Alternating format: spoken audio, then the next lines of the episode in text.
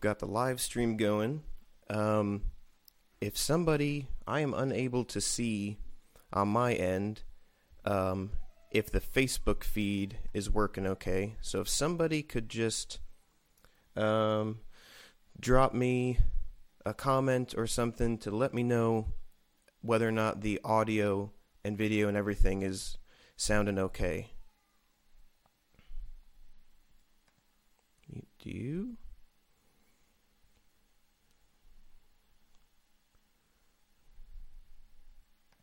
I had some issues with this last time where there was a terrible echo on the microphone and and my video wasn't working and all kinds of stuff. So if you can just let me know if you can see and hear me okay, then we can I'll get going.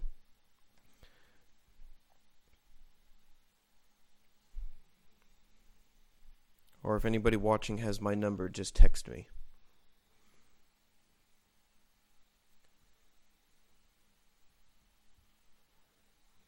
It will not let me see it.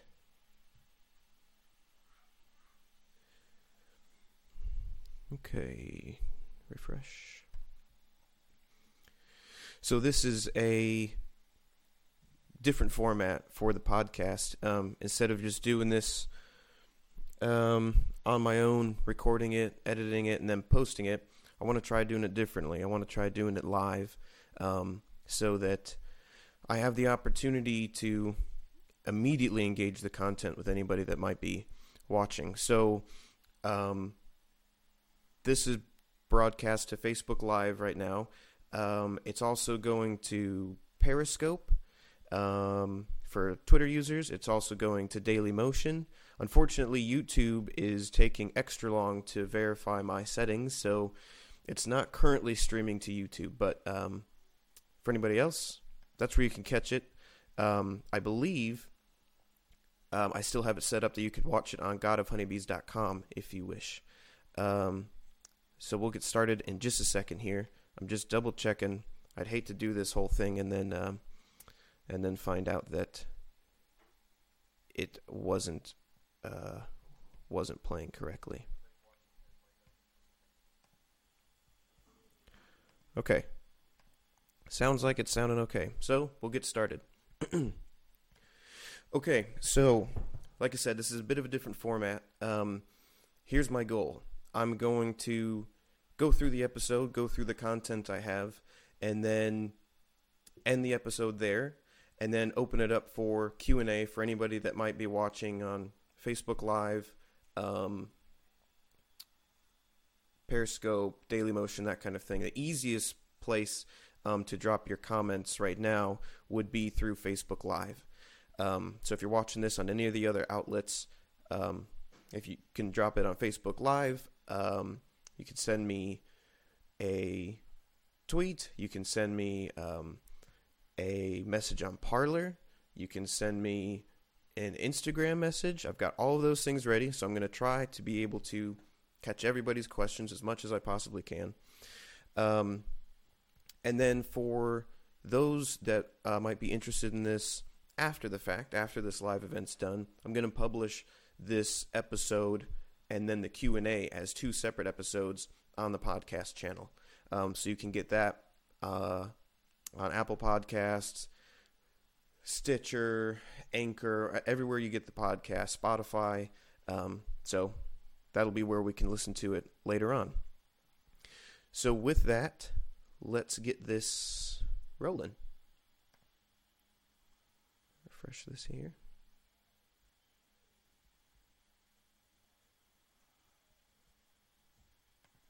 Okay, so I'm going to get through the content and then end the episode, and then I'll look back at the comments and we can engage in Q and A that way, just so it's it's clean. so this episode is about unity, um, and it's about asking ourselves what kind of unity do we actually want. So you may have noticed, as I have, um, quite a sharp rise in calls for unity and conversely, advocations against it. In light of the 2020 election chaos, some politically motivated groups are calling for unity among the two parties, Democrat and Republicans, left and right, um, calling to reach across the aisle, etc. Some have called for unity against an opponent. Um, I feel like really this could be attributed to both sides of that aisle. We have some of the political left calling for unity against Trump, um, attempts at squashing any kind of engagement with his claims, um, not engaging him at all in order to not, um, you know, validate um, him as the president. Um, and then on the other side, we have some of the political right calling for the undying unity with Trump and his claims. Some of the outlets that I follow have, again, a r- almost religious nature in agreeing with absolutely everything um, that he says. I've seen political commentators arguing that this past Thanksgiving was more important than most because it was an opportunity to connect with loved ones that we haven't otherwise interacted with because of COVID.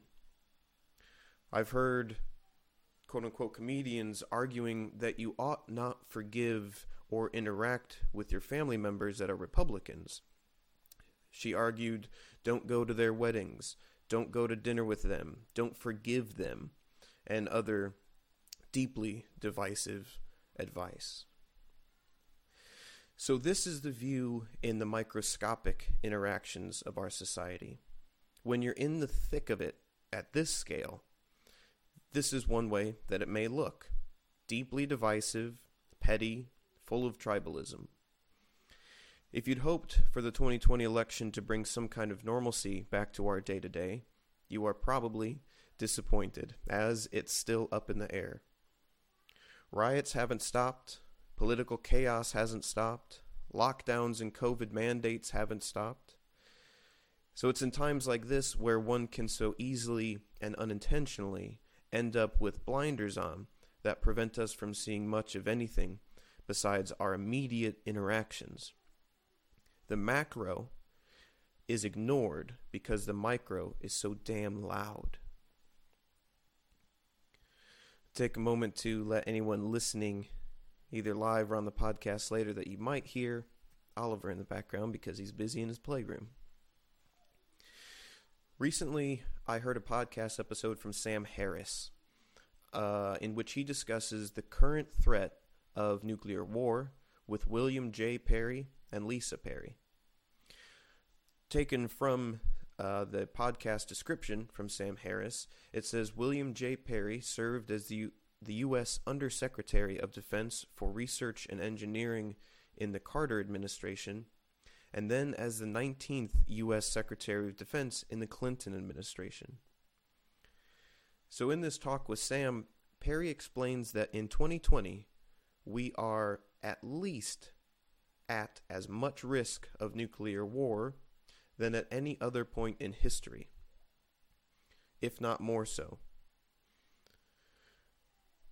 He gives thorough explanations as to why he thinks this um, that this is the case. But one key takeaway from the talk for me was this: at any point, we are roughly 15 minutes from nuclear destruction. So that means that based on the procedures in place, um, response time, capabilities of the nuclear weapons that we have, that other countries have. Um, if an all out nuclear war were to begin, we in this country would have roughly 15 minutes before all out destruction began.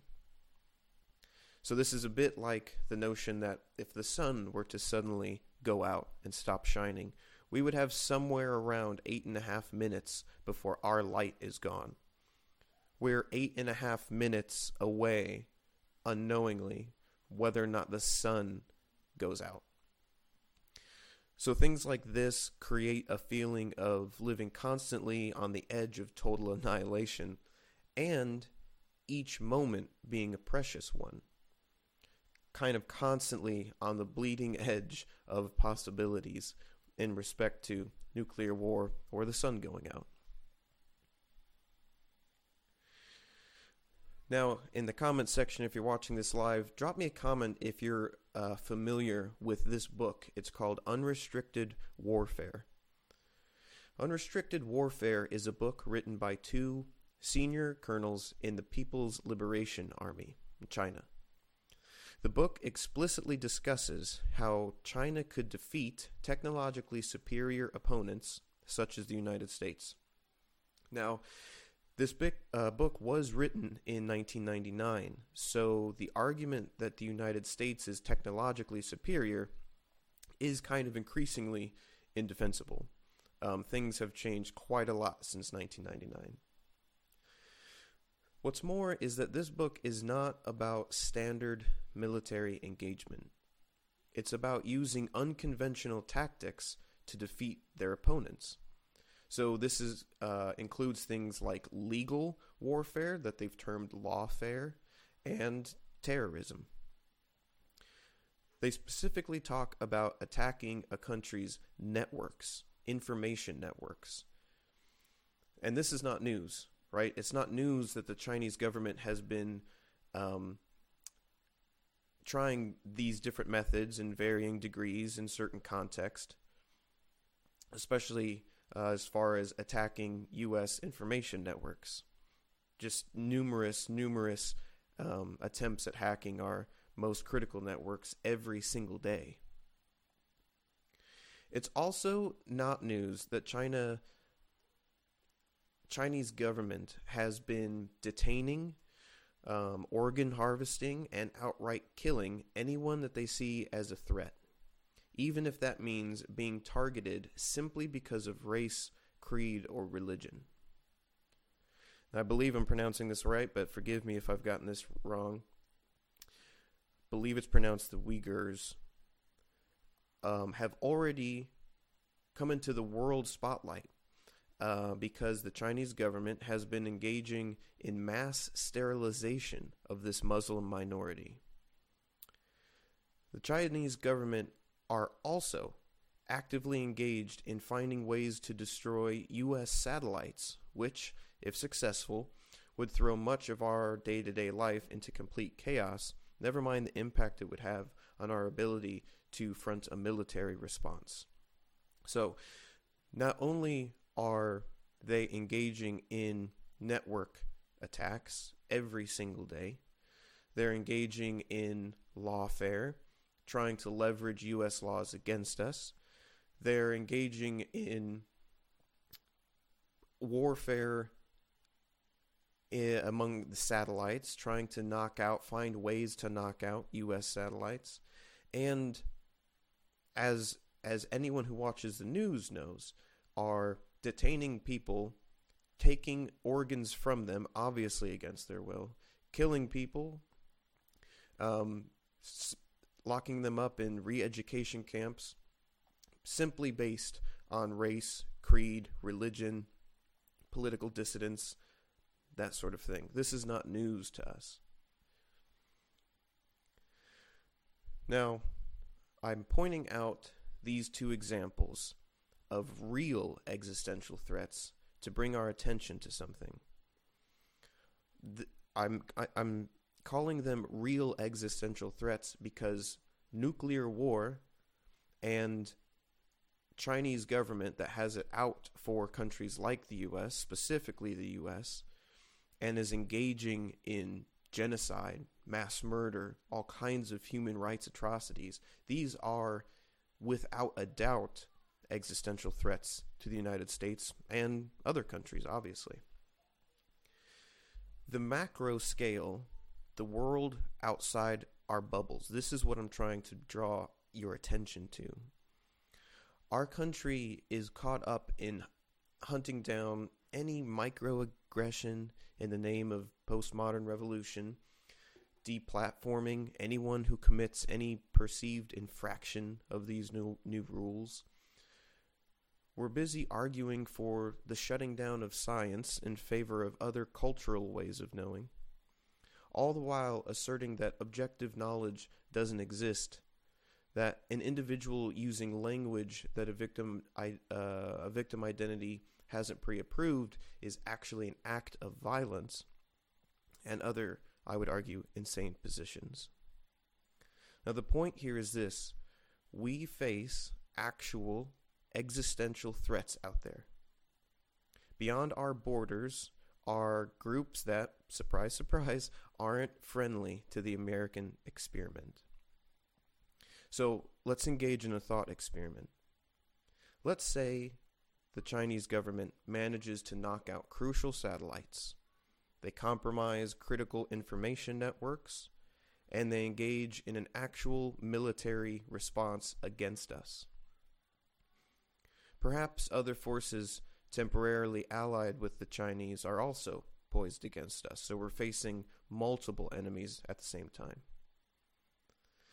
Now, we as a nation, crippled by initiatives like the ones I'd mentioned just a moment ago, are at real risk of losing, right? If our satellites are taken out, if there's a even increased threat of nuclear response, nuclear war, we're at a very real risk, uh, especially if our ability to front some kind of military response is compromised. Now, do you think that a government such as the CCP would, for a second, give a shit about recognizing someone's marginalized identity? Would they self censor their microaggressions when engaging with someone who isn't white? The CCP, the Chinese government, right? If all of a sudden we're under actual threat from them, do you think that any of these would apply to them? Would they respect other ways of knowing and agree that while they did manage to obliterate our satellites using tools such as physics and math, or destroy our banking networks with objective facts about how computers work, sure, we can agree that your cultural ways of knowing are just as valid. If an all out nuclear war began, resulting in apocalyptic conditions in America, or other countries for that matter, with no guarantee of victory against an opponent such as the CCP, would the level of diverse ethnic backgrounds and gender identities in government matter as much?